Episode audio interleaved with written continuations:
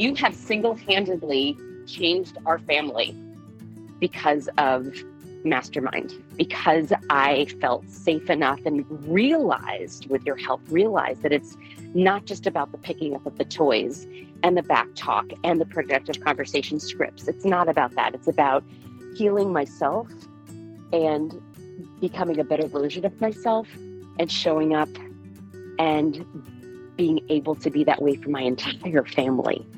I really credit you with doing something that I literally have not been able to do with countless therapists and all the journaling and all the thinking and all the meditating and all the things. It was because of you. So thank you for helping heal what I thought was unhealable.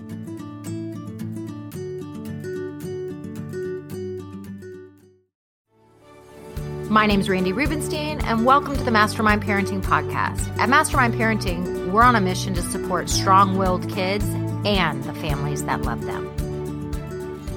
You're listening to the Mastermind Parenting Podcast with Randi Rubenstein, episode 142. Welcome, welcome, welcome. How are you guys doing? Digging into January 2021.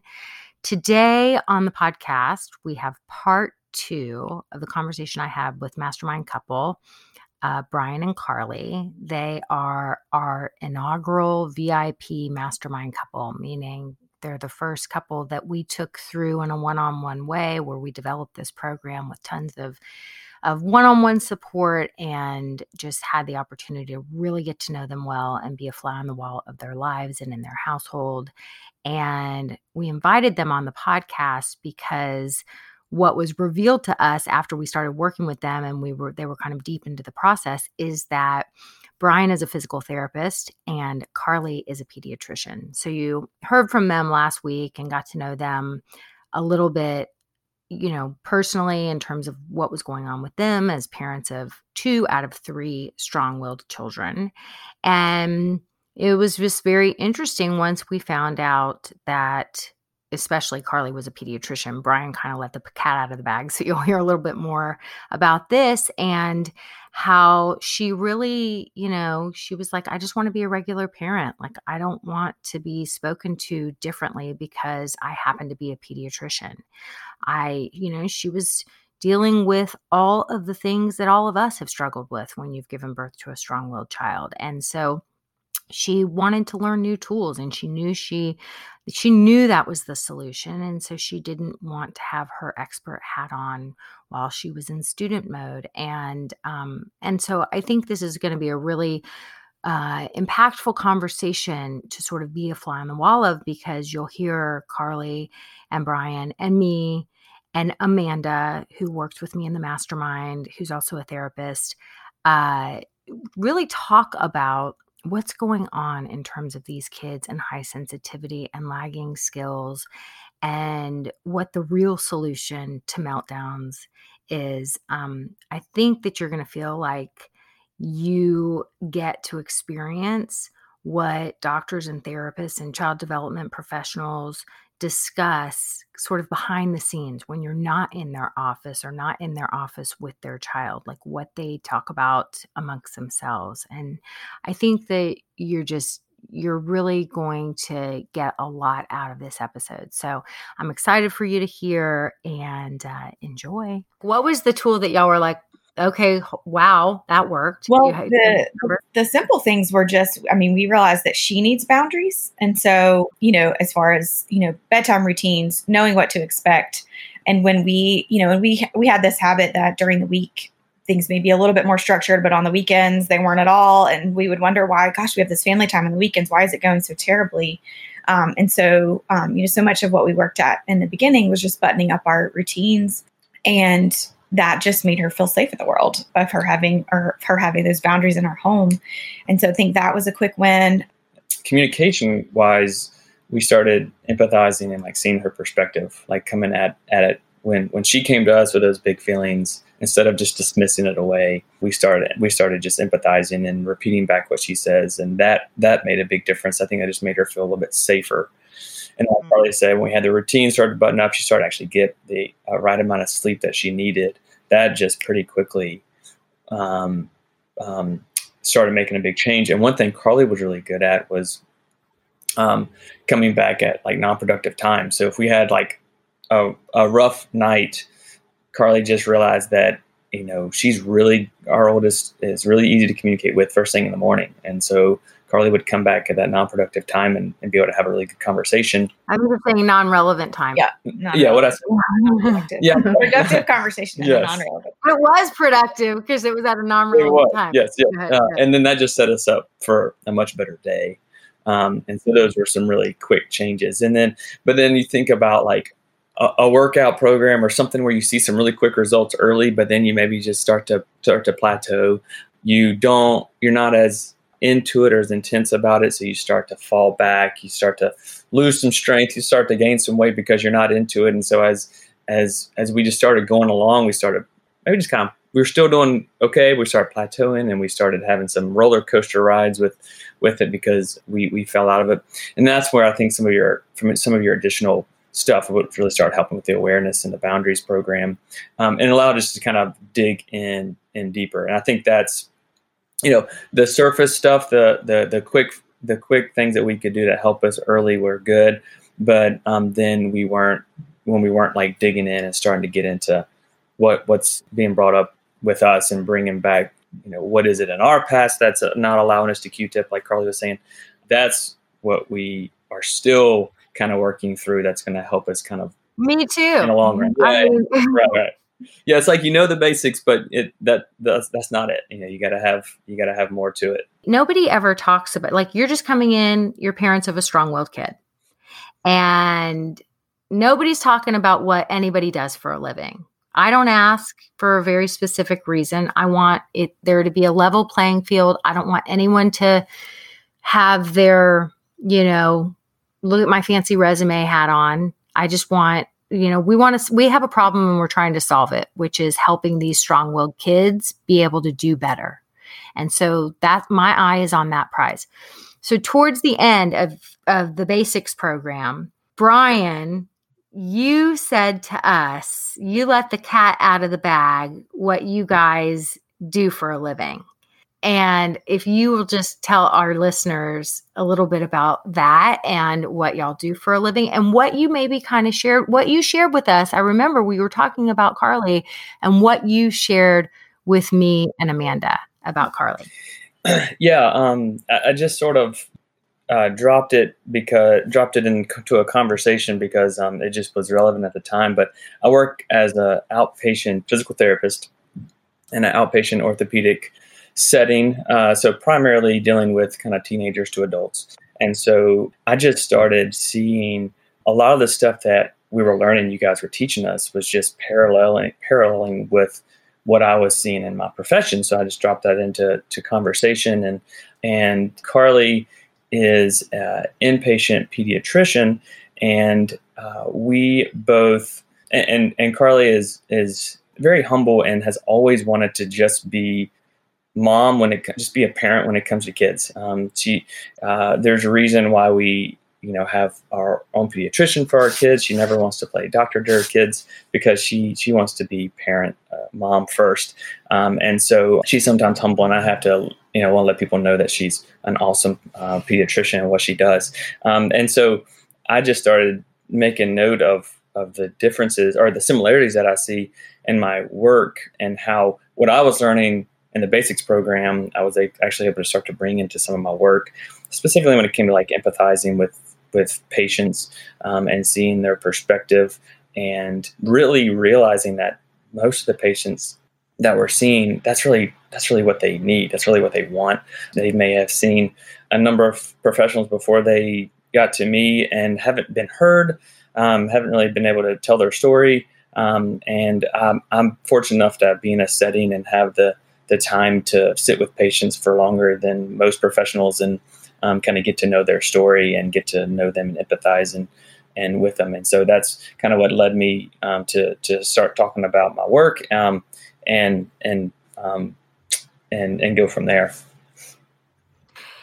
And so I thought it was interesting when you shared, you know, first of all, it was very sweet because it was like a husband bragging on his wife, you know, where it was like, listen, this is really, I mean, we loved it because you were like, I'm taking these tools and it's already affecting me professionally. And I say that all the time in the mastermind. Like, these are coaching tools. These are life skills. These are tools that, yes, you get your household in order, help your kid, but this is going to change who you are. It's going to change your career. It's going to change every relationship in your life. So when you validated that, I was loving that.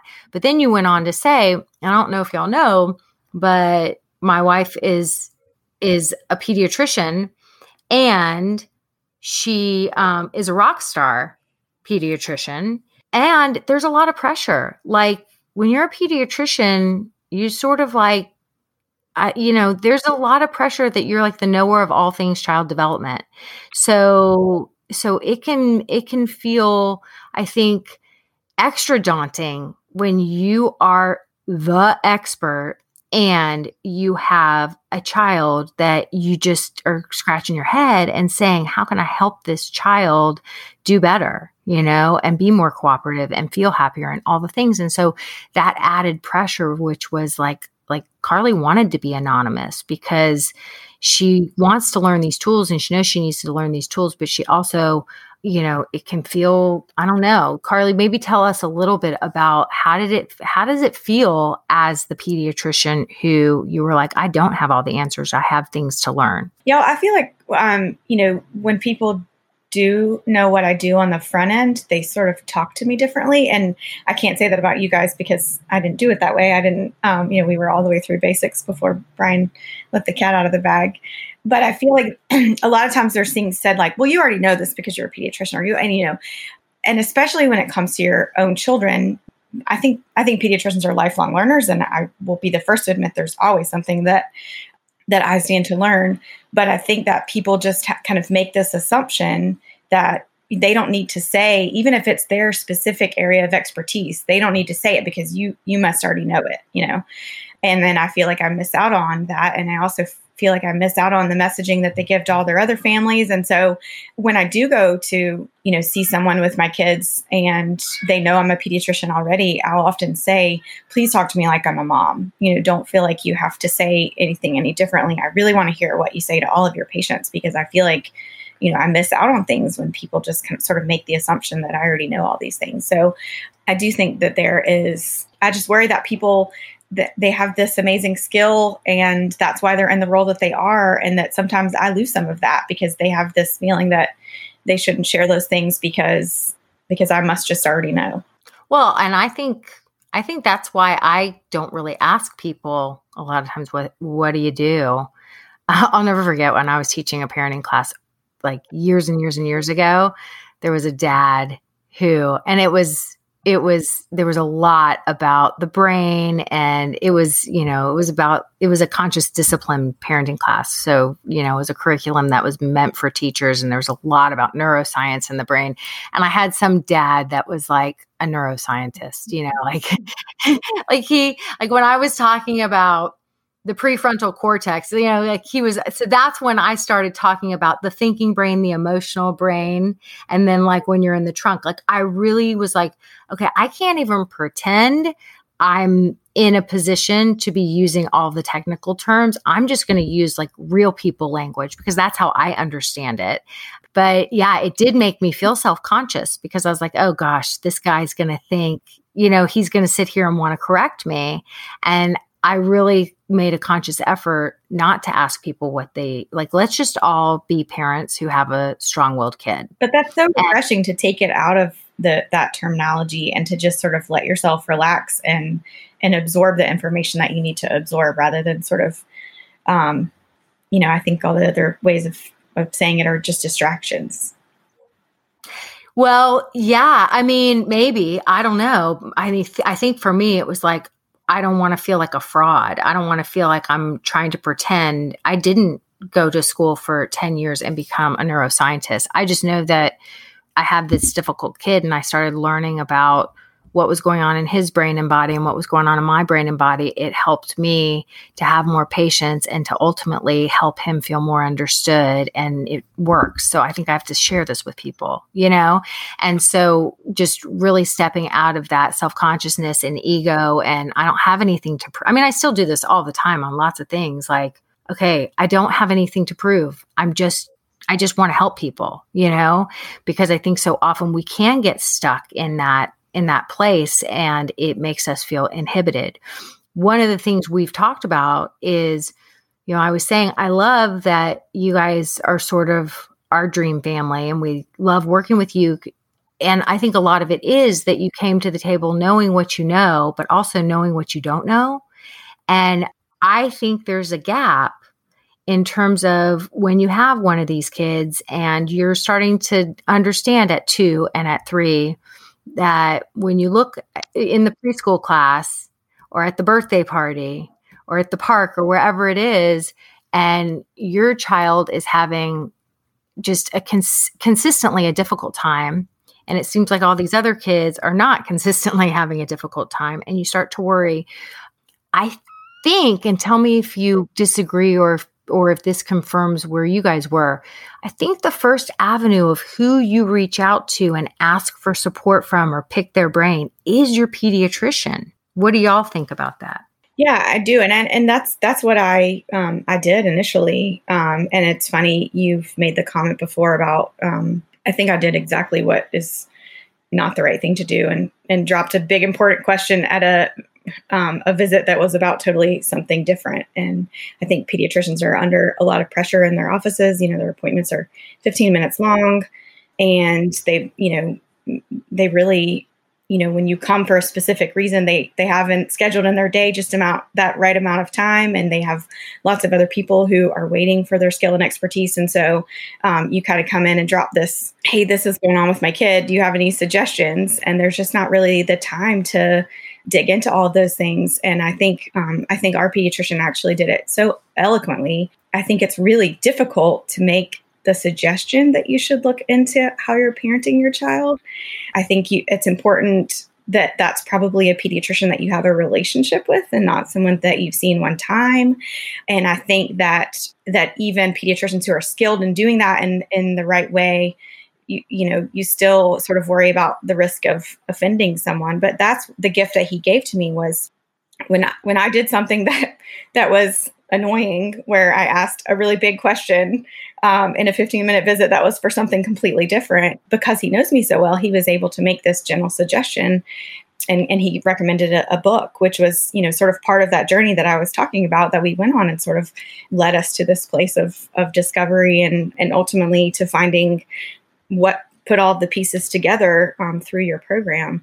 And so I think that the pediatric office is a great place to get that start. But, and I think it would be important to hear from Brian on this part, because I think he sees it a lot with his patients too. But I think the expectation that you can go in and ask an offhanded question and they're going to give you this, quick fix where you don't have to do any work as the parent is not really a fair expectation. Like, they're helping you with everything. And so you go to your pediatrician, who is your resource, your parenting, your child, your expert. That's your resource. And you go to them and you drop a bomb of something that you're actually really worried about, but it's not on your radar to make a separate appointment just for that, just to talk about the behavioral issues that are going on. Because maybe if the pediatrician had some time, if they had the whole 15 minutes to say, okay, this sounds like behavioral. And when it comes to, it being a behavioral issue, we have a couple of different avenues. And before I send you to the equivalent of a back doctor who's going to put you in for surgery, before I send you to the child, psychologist or child psychiatrist, what if you tried some things at home and we got you, learning some things that you can start doing at home, like, 2 positive choices and really understanding how is your child wired? 'Cause these behavioral things, it's not an exact science, and you actually are the expert on your child. And even if you don't feel like it yet, you're going to be. So let's get you the resources to help you go that route. I don't think that that's happening. I think that's a gap that I really kind of want to identify, because I think at the end of the day, when pediatricians start to be able to, you know, fully say to parents, hey, listen, this falls under the behavioral category. And I know, like, you might be worried. It's like, this is what the thing that's come out with, I think, a lot of parents is, before you go thinking there's something wrong with your kid, there's lots of things we can learn about, and I am here for you. I'm here to support you. And these are the resources. This is the book. This is the parenting program. These are the things that I've actually explored in my own personal life. So then all of a sudden that pediatrician is also saying to the parent, I'm not going to bruise your ego here by telling you you're a bad parent, or, you know, this is supposed to come naturally. I'm telling you, I've sought these resources in my personal life, and this is what I would recommend for you, you know? And I think that that would carry a lot of weight with families, because that's who you trust, right? Mm-hmm. You know, and so that's kind of the paradigm I would like to change. Is I want the pediatricians knowing that you can, you know, that there's a resource to recommend before you send the family to the back doctor. Well, and I sort of look at it, you know, similar to like a lactation consultant, you know, and we have three kids, and it was sort of a similar source of guilt and shame for me as a new mom, because we had a lot of breastfeeding difficulties with all three of our kids, but particularly the first. And it was kind of that I should know how to do this. You know, and I think you can make the analogy of the lactation consultant where, you know, they have the time to dig in, they have, you know, the specific expertise, they have the experience of seeing multiple, you know, moms with all the difficulties from, you know, all the different offices all over town, and have tried, you know, done trial and error to help those folks. And so I think that's been a good analogy for me in thinking about how you guys have supplemented, you know, sort of my background in pediatric training. And I think too, you know, I've looked up, just in preparation for this conversation, you know, what, you know, Bright Futures and the American Academy of Pediatric policy says about discipline and that sort of thing. And all of this fits right into that, you know, I mean, but what it adds is the personal touch, the stories that help it make sense, the not letting you put down the book in the crisis moment, you know, and just the support that goes along with it. And that isn't something that can be done, you know, even in a 15-minute office visit every week. I mean, it just takes time, and it takes work. And I think it would be really refreshing to just about any pediatrician for a parent to come and say, hey, I've got some behavior concerns about my kid. I also know I have a lot of things to learn as a parent. What research mm-hmm. can you recommend? You know, where can I go to get good, solid information that's going to be helpful and that's going to be productive for our family? So I think it's been such a beautiful compliment for us to just sort of help us pull it all together.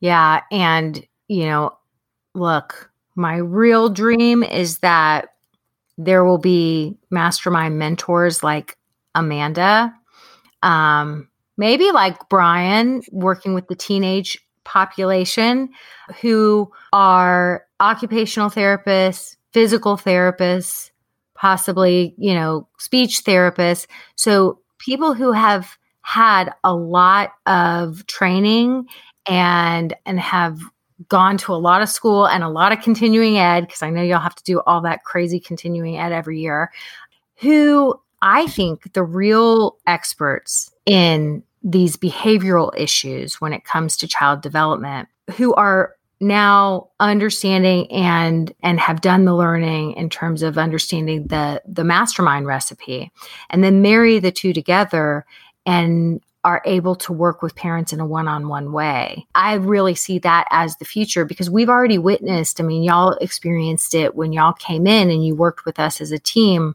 Can you speak a little bit to working with Amanda as somebody who is, you know, now well-informed about everything, about the whole mastermind recipe, plus the fact that she has had a history of being, you know, an occupational therapist, a pediatric occupational therapist for 20 years. What was it like for you guys to work one-on-one with her?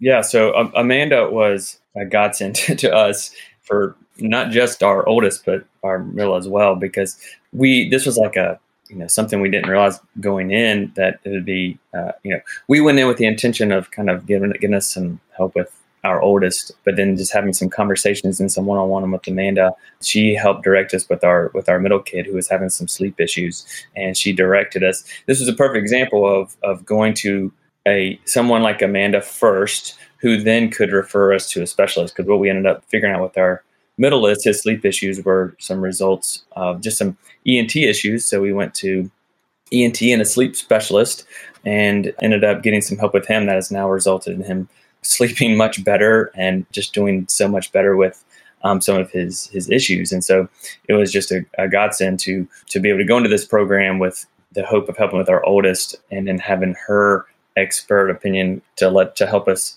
say that, hey, you need to take care of the basics, but here's how you take care of the basics. You got to take care of sleep. And if there's a real issue there, we need to take care of it. And she was helped to direct us. Well, and she tied it back to his behavior. I mean, that was the key was, we were saying, we're having these types of behavior problems. And I remember, Amanda, you even asked me what I thought about being asleep. And I was going, no, I mean, I don't really think so. And she just sort of encouraged me. I really, try these things too, but I really think maybe you should consider getting him evaluated. And sure enough, we went and saw a pediatric sleep medicine specialist and got a sleep study, and he had obstructive sleep apnea and a real medical reason that we needed to investigate for his behavior. So I think it is a perfect example, and his sleep has much improved, and his behavior has also. He had to get his tonsils out, right? He got his tonsils and adenoids out, and he actually they realized that his little nose was almost completely obstructed from. He was small, and then he had a lot of edema in there, so they actually did a little nasal surgery to open up his nasal passages, which probably helped more than anything. And so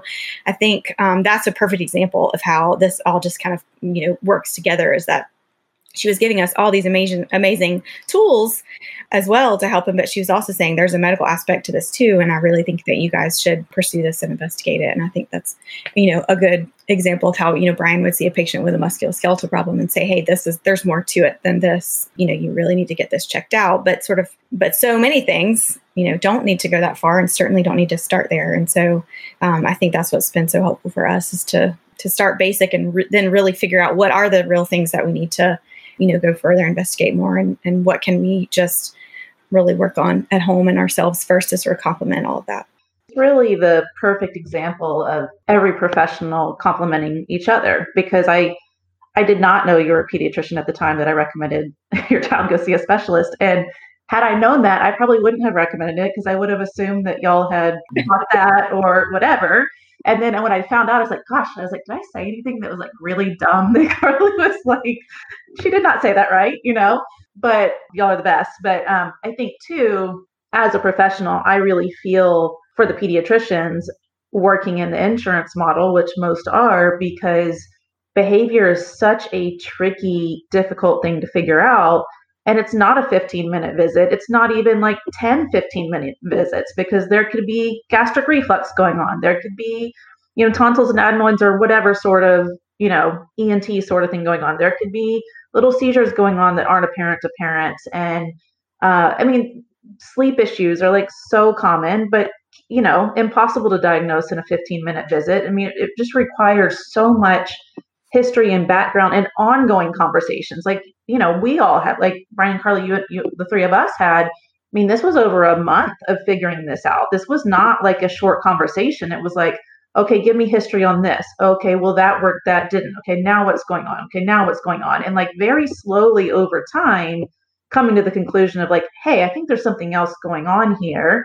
And that's almost impossible, I feel like, for pediatricians in that 15-minute visit model, because it's like, okay, I need to ask you like all these questions, and I need to follow up with you. And quite honestly, most parents don't want to go in and do all those follow-up visits because it's expensive. And a lot of times their insurance isn't covering those separate visits, And so I think it's like so cool to be able to work together with other healthcare professionals, whether it's ENT or a neurologist or a pediatrician or whoever, because we all need each other's help, because, just the way the models are set up now, it's very difficult to like spend that much time and energy and effort.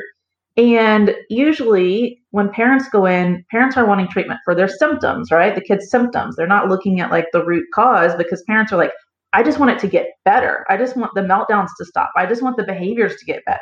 Like with your middle, it's like we're seeing all these behavior issues. And I'm like, well, you didn't have them before and it's getting worse. Like something's changed. But even if you are a very highly trained you know, professional as a parent, it's very difficult to see things in your own child. And I knew this because I went through the exact same thing with my oldest. And I took him to a neurologist when he was 4. And he was like, yeah, I think he has some sleep issues. I was like, no, he sleeps all night. He's fine. And he was like, he's not, but okay, you know, and we did sleep study. And he was like, I mean, he never went to REM sleep all night long. So it was causing all these massive developmental delays and behavior issues and all these things. But like, I could not see it for the life of me, because when you see your child, you know, on a routine basis every day, that's just their normal, right? So it's very hard to see that. And then obviously you're not going to bring it up with a pediatrician because you're not concerned about his sleep. You're like, no, his sleep's fine, you know? And so it's very, I think, very difficult for the pediatricians to be able to see this unfold, because they're just getting little snippets and they just don't have the time to do this ongoing care for, I mean, it took a full month for us to figure that out. And so then I think too, from the parent coaching standpoint of like, you know, Randi, one thing that like people ask about all the time is like, hey, can you do more webinars on meltdowns? And I'm like, no more meltdown webinars, because like, that's only treating the symptoms. Like, I don't want to talk about meltdowns anymore. Like, it's not really going to help you. It's going to make you feel better in the moment. Kind of, not really. Because by the time we're at a meltdown, it's like, it's too late. We got to go, you know, the goal is to prevent the meltdowns, to figure out why are there so many meltdowns? What's the behavior leading up to the meltdown? But like, mostly parents are showing up to professionals asking to treat symptoms, because that's really what they feel like is going to make their life better. When really what's going to make their life better and their family dynamic easier and more peaceful and more calm is doing the hard work.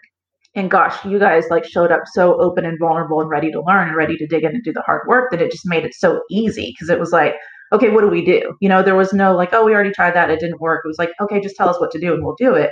And y'all did it. But like, that's why y'all had such good results. And not even with your oldest, but with your middle child too, where you're like, okay, like as we're doing this, we're recognizing these other things that are going on. And everyone was looking at like the root cause, not like, okay, we're just going to treat like this specific behavior, you know? So the root cause, the investigative piece of, well, let's try, you know, it's like, we got to throw a lot of spaghetti at the wall, you know, like let's figure out the root cause. And then once we get to the root cause, then we can talk about a treatment plan. Right. And, oh, well, maybe you need to get a sleep study. Why don't you go get evaluated by an ENT? But there was a lot of investigation that went, you know, into that. And I think, you know, we live in such a quick fix society, instant gratification, me too, get it. Yes. That I think it's like, yeah, it's like my husband with the back issue, you know, typically, you know, you go to a back doctor and they're like, yeah, you're going to need surgery. You got a herniated disc. You know, when can I start cutting? And my husband is averse to risk and is very methodical and research oriented. And when he did the research and he then went to a physical therapist and he realized, he was like, well, I actually need to build up all of these muscles that are going to help compensate for my herniated discs in my back. But whenever he will tell you that whenever he's told people with back issues over the years, oh, you got to do the blah, blah, blah exercise. And I have this one back machine, and then you get several bags of frozen peas, you know, and he's like, I've told so many people and not one of them has done it. And it's because like nobody really wants to admit this, but maybe it's just easier to go and, you know, get cut on and then recover from surgery than to put in the hard work of building up all these muscles around it. And I think that's the same thing here with our kids. It's like, you know, who can I send my kid to that's going to tell them how to process their big feelings? I'm not going to do one thing differently at home. I'm not going to do the heavy lifting and building up those muscles. And so, you know, I think, Amanda, what you're saying really is people want to treat symptoms. People want to know, wait, is it does the 1, 2, 3 magic work with meltdowns? Is that the best tool? And you're like, slow down. You know, we did some serious investigation here. Yeah, probably I would say like, and Brian, you probably identify with this, and probably Carley, you too, but like, I don't know, probably good, like 75% of my job is investigation, you know, and it's like figuring out what's going on. And then you're like, oh, okay, this makes sense now that we know, and this is what we're going to do with it. But that's 25% of it. 75% of the time I feel like is spent on okay, like what's going on and why and how and when and putting all the pieces together. You know, it's half the time I call you the kid whisperer, because whenever you do interact with kids, it's like just the way that you interact and engage with them and how they instantly trust you is amazing. So you're a kid whisperer, but you're also like the kid sleuth, because you figure things out, Amanda. Like it is unbelievable. It is the investigative piece. And you have so much knowledge about like, well, it could be this, but it could be that. I don't know. And I'm always like, okay, it's this. And you're like, it might not be. You know, this has been a great conversation. I want to thank all of you guys for so much time. And I know that Amanda's got 3 kids. Brian and Carley, it's the holiday time. They have 3 littles, 2 careers, a whole big life. So thank you for taking the time, because I know that all of you are here because you want to help other people. And just, you know, this is it. You know, it's almost like the domino effect. The more we share what has worked for us, the more other people will also get those results. And it just exponentially grows. And ultimately, I think helps all highly sensitive humans, which supposedly that's 20% of the population. I think it's more. 20% of the population has gone through life feeling like there's something wrong with them, or they're less than in some way, or they shouldn't feel as big or as strongly. And so so the mission really is to help kids who are wired in this way at a much earlier stage than many of the adults have been able to receive the support that has just helped them to feel more self-aware and whole and healthy. And like, there's nothing wrong with me. There's nothing wrong with the 3 members of my family because the restaurant was overstimulating and they don't really want to go back there. There's nothing wrong with them. They're not the ideal, you know, client for that restaurant. It was, you know, it was too much for that. That's okay. Mm-hmm. Like that's what the world is supposed to be made up of, all different kinds of people. And so, you know, there's nothing wrong with me. And I think that the underlying worry that most of us who have a highly sensitive child or a strong-willed child, and we first reach out to our pediatrician in that 2-year-old appointment and drop a little bomb when they're getting checked for an ear infection, is really the worry of, is there something wrong with my kid? Should I be concerned here? And so knowing now what you know, do you think there's anything wrong with your kid? No, I think there was something wrong with us. And I mean, we're awesome. We're gonna fix it because now we know how. Yeah.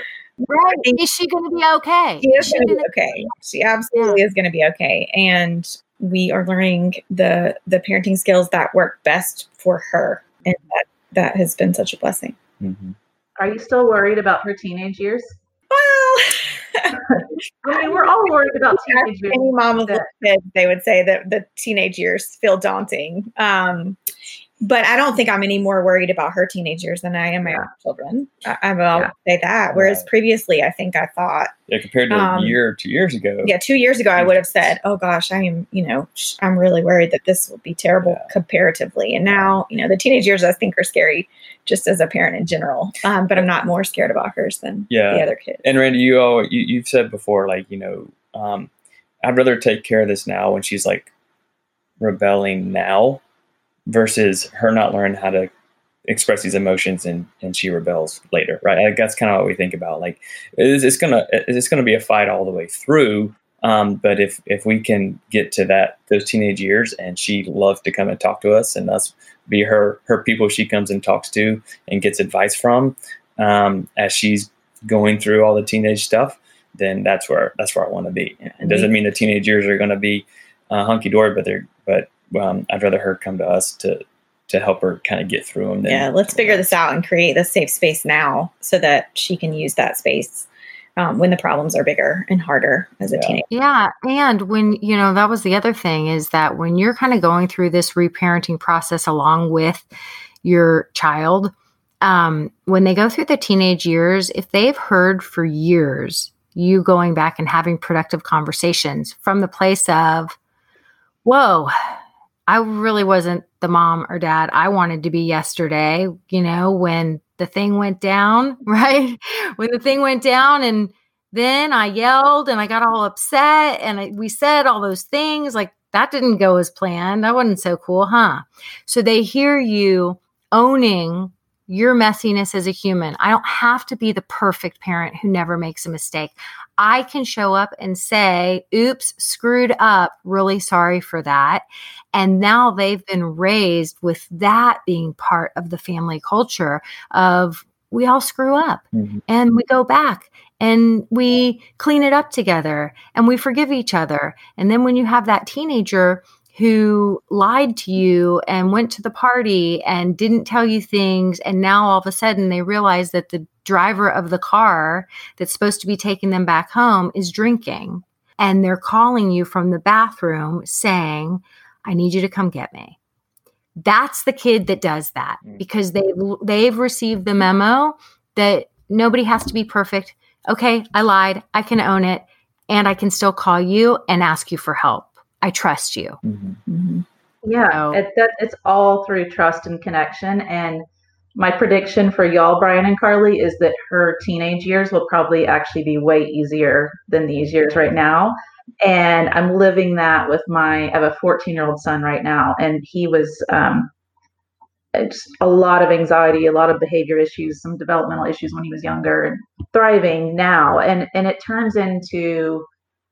into your ally because it's like, and not that, I mean, you're still obviously definitely the parent, but it just becomes this really cool give and take of like, they understand, you understand, it's all based on connection. And I just went through something with my son and he messed up and he just came to me and was like, hey, I messed up. Here's the deal, you know? And it's like, okay, cool. Like we got to deal with this and this is the deal. And then it's like, you just move on. It's like the easiest thing ever because they trust you enough to connect with you.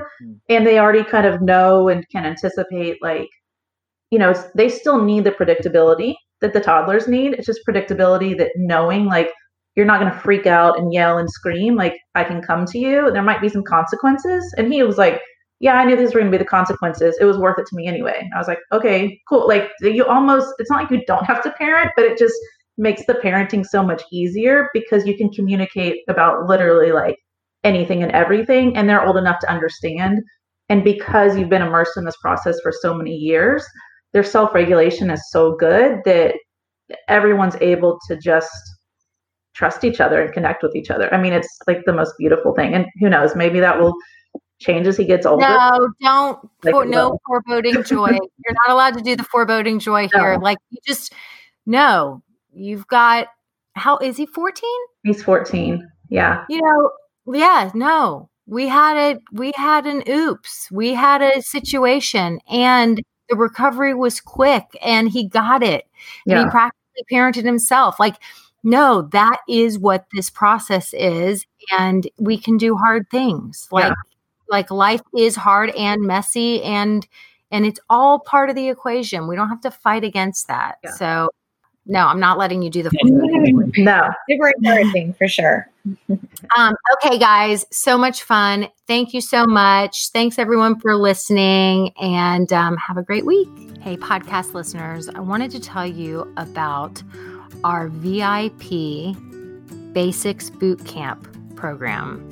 And what this is it's a uniquely tailored parenting playbook and it's our ultimate VIP white glove one-on-one experience. This is something new that we just created last summer. We've taken through now about 10 families and they're getting huge results. It consists of the Mastermind Parenting Dream Team, which is me, Lindsay, our membership manager, and our content librarian. She knows where all the resources are on every training you could possibly want. And then Amanda, who works as a mastermind mentor and also happens to be a very seasoned pediatric occupational therapist. And we work together to coach and guide you through a personalized roadmap specific to your family's journey. Of course, the goal is to reach our most challenging kids. And we also want to help you become a connected family that truly gets along, because I believe every human deserves that. So what will you get? Well, what about starting to take vacations instead of just trips, right? Like, it's hard to take a vacation with a strong-willed child who's constantly moody and throwing temper tantrums. We start by getting your child out of what we call defense zone, right? Because you're really only as happy as your unhappiest child. So we help you get your child out of that place of defensiveness, acting like a dictator where everyone walks on eggshells. And we put you through this 12-week experience where we nurture you, we get you out of overwhelm. It is a luxe VIP experience, and we're very focused on supporting you, making it easy. There's no website that you have to go log into. We sort of hand feed you all the resources you need. We give you tons of coaching and support. We also help you and your co-parent get on the same parenting page, and many people have described that as better than marriage counseling. So if you're interested in learning about the VIP ultimate experience, you can go to mastermindparenting.com/VIP access. That's mastermindparenting.com/VIP access. There's a video of me telling you more details about it, and there's lots that you can read about it, and you can sign up right there from the page. So that's what I encourage you to do. If you know that 2021 is your year to become a family that truly, truly gets along and is thriving. Love to see you on the inside.